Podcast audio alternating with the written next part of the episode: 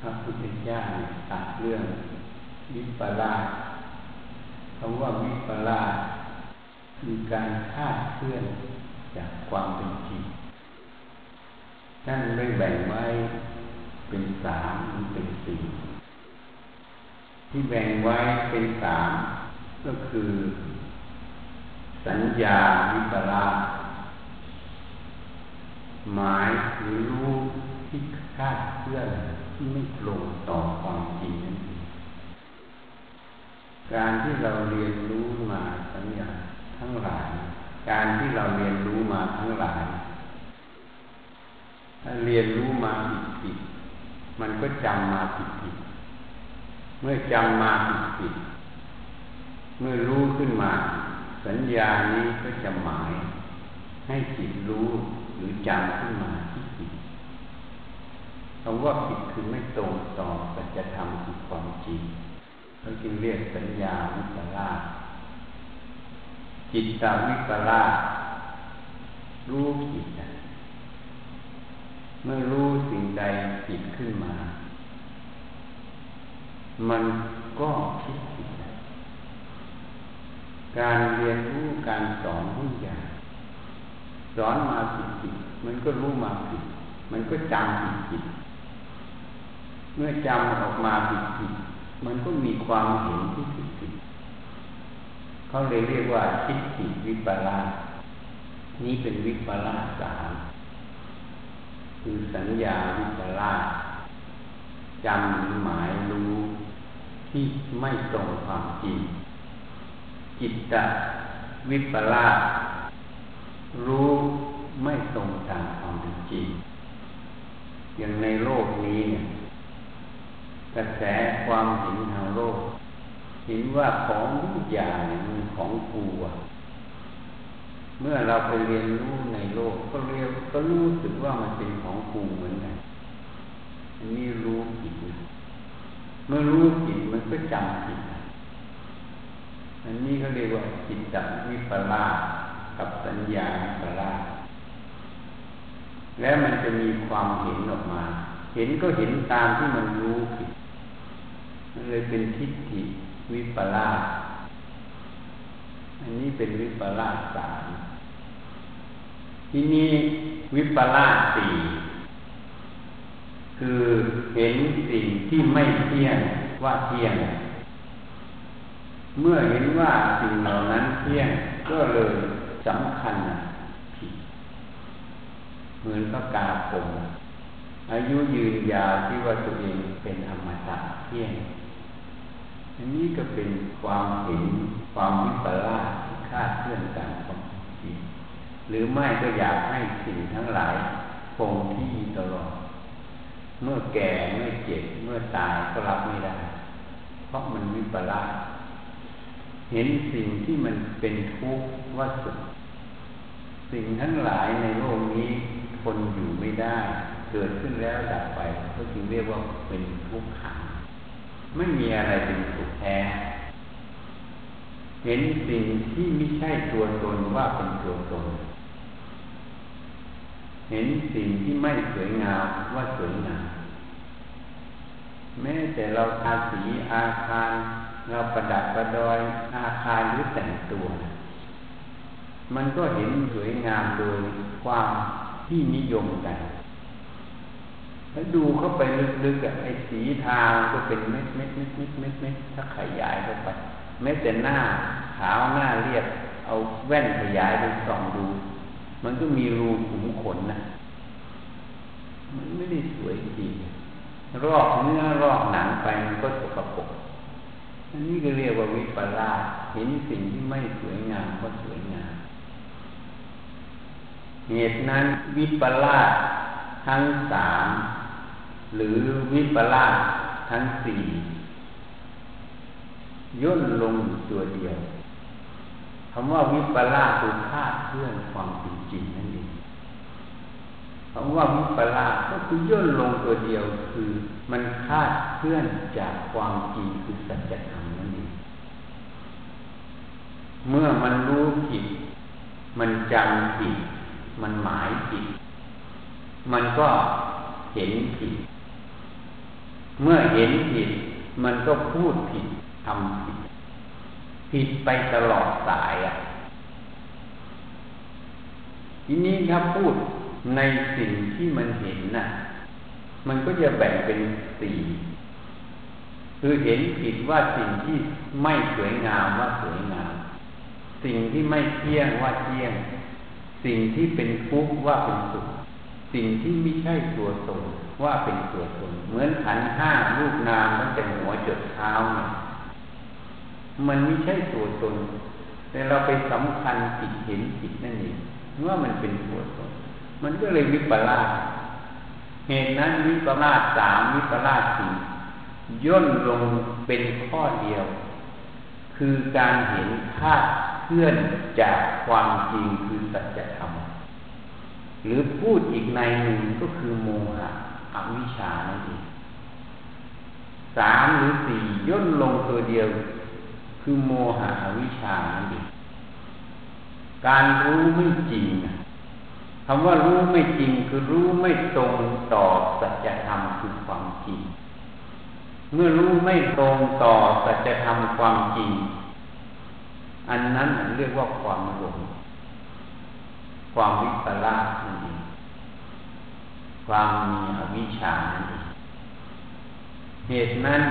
การประพฤติปฏิบัติธรรมนั้น ที่เราฝึกสติฝึกสมาธิก็เพื่อให้เป็นบาปเพื่อจะนำมาใช้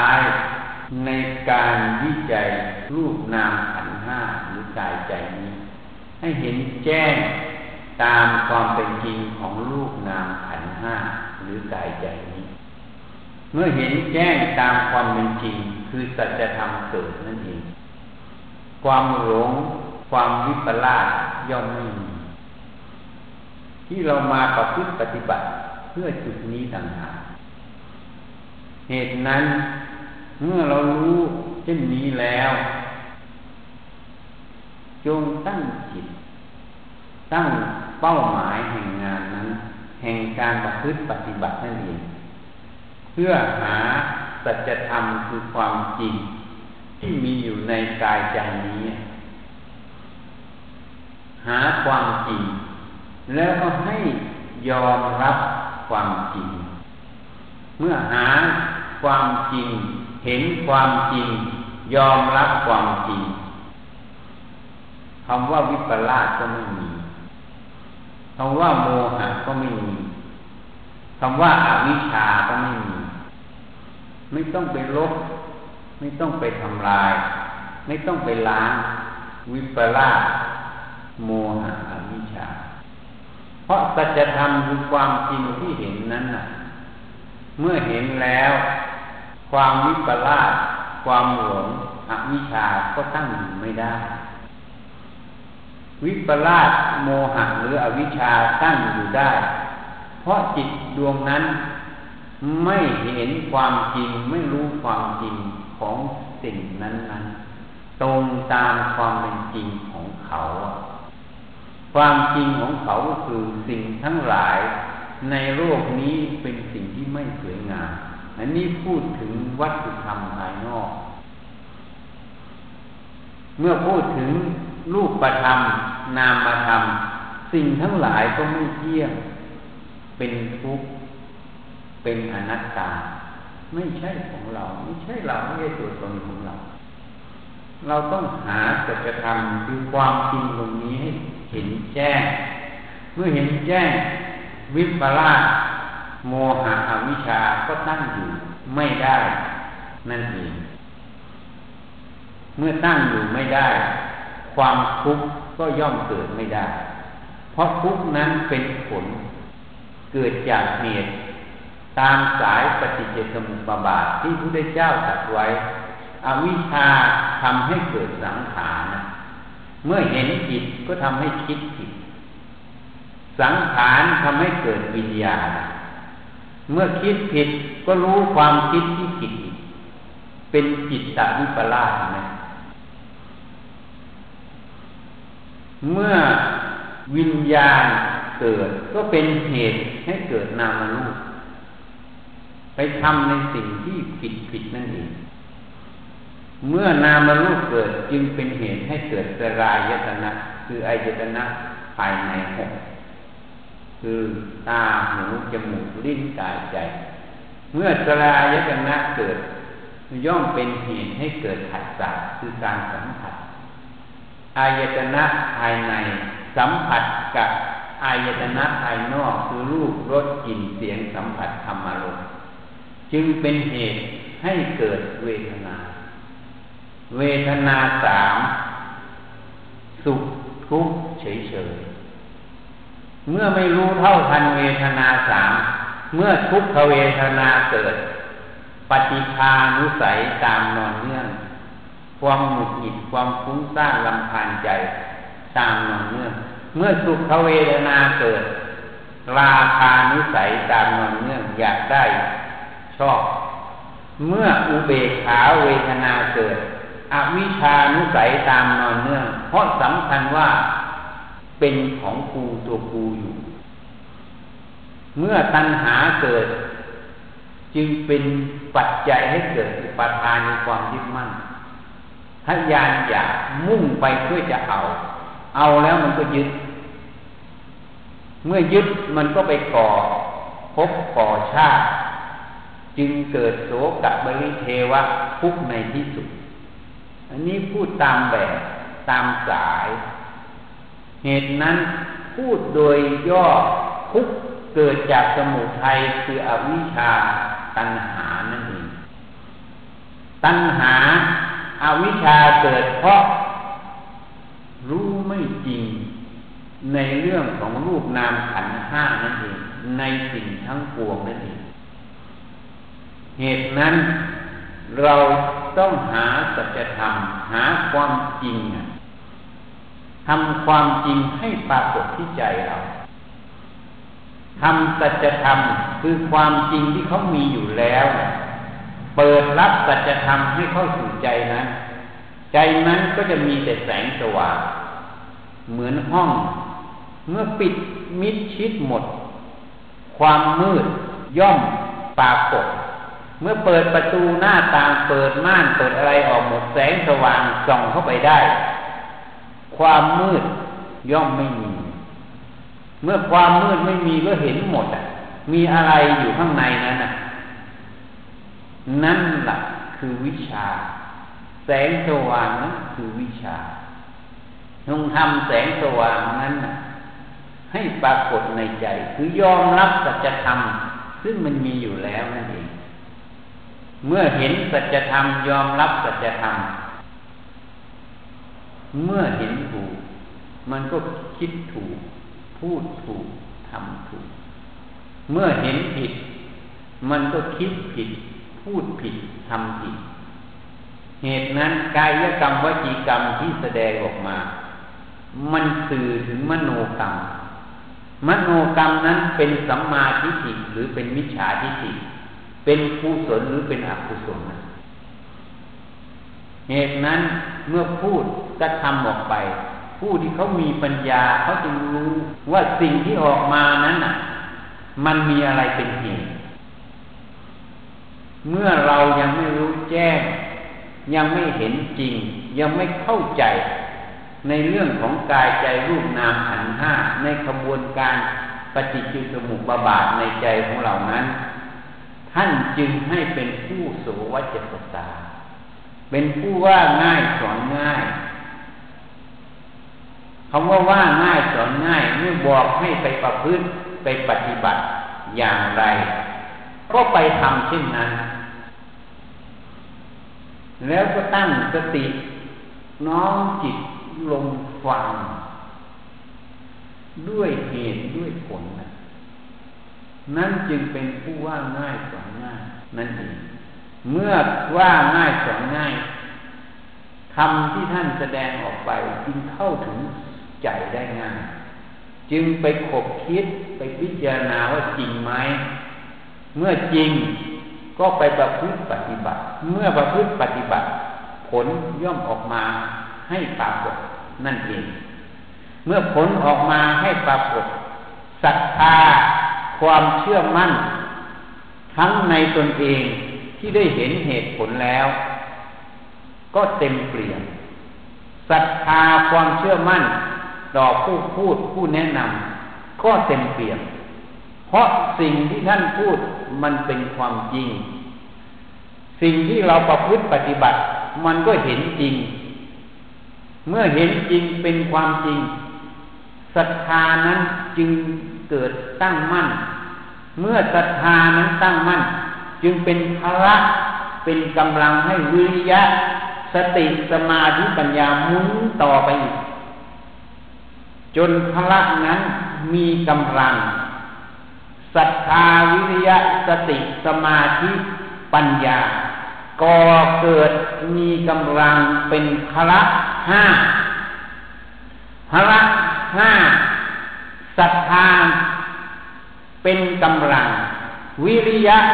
เป็นกำลัง สติเป็นกำลัง สมาธิเป็นกำลัง ปัญญา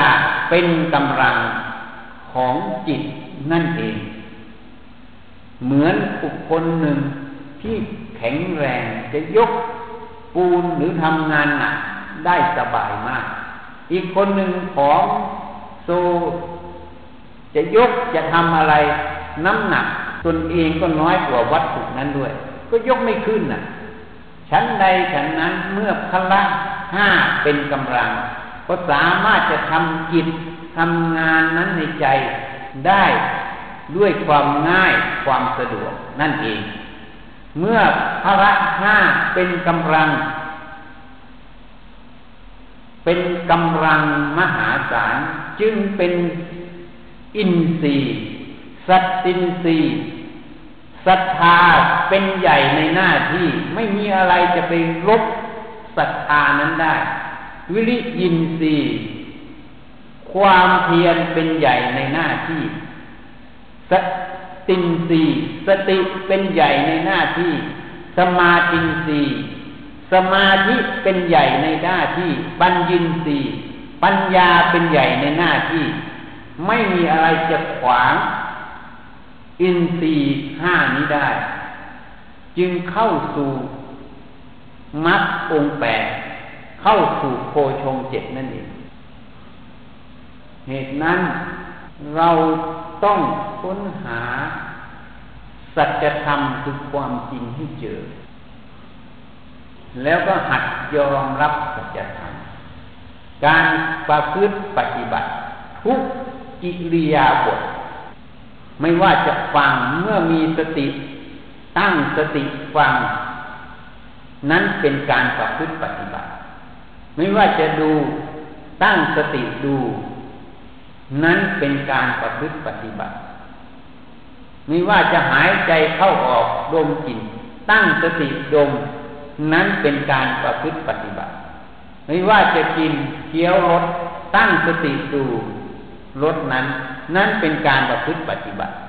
ไม่ว่าจะสัมผัสจะเดินจะเหินจะพูดจะเหยียดมีสติ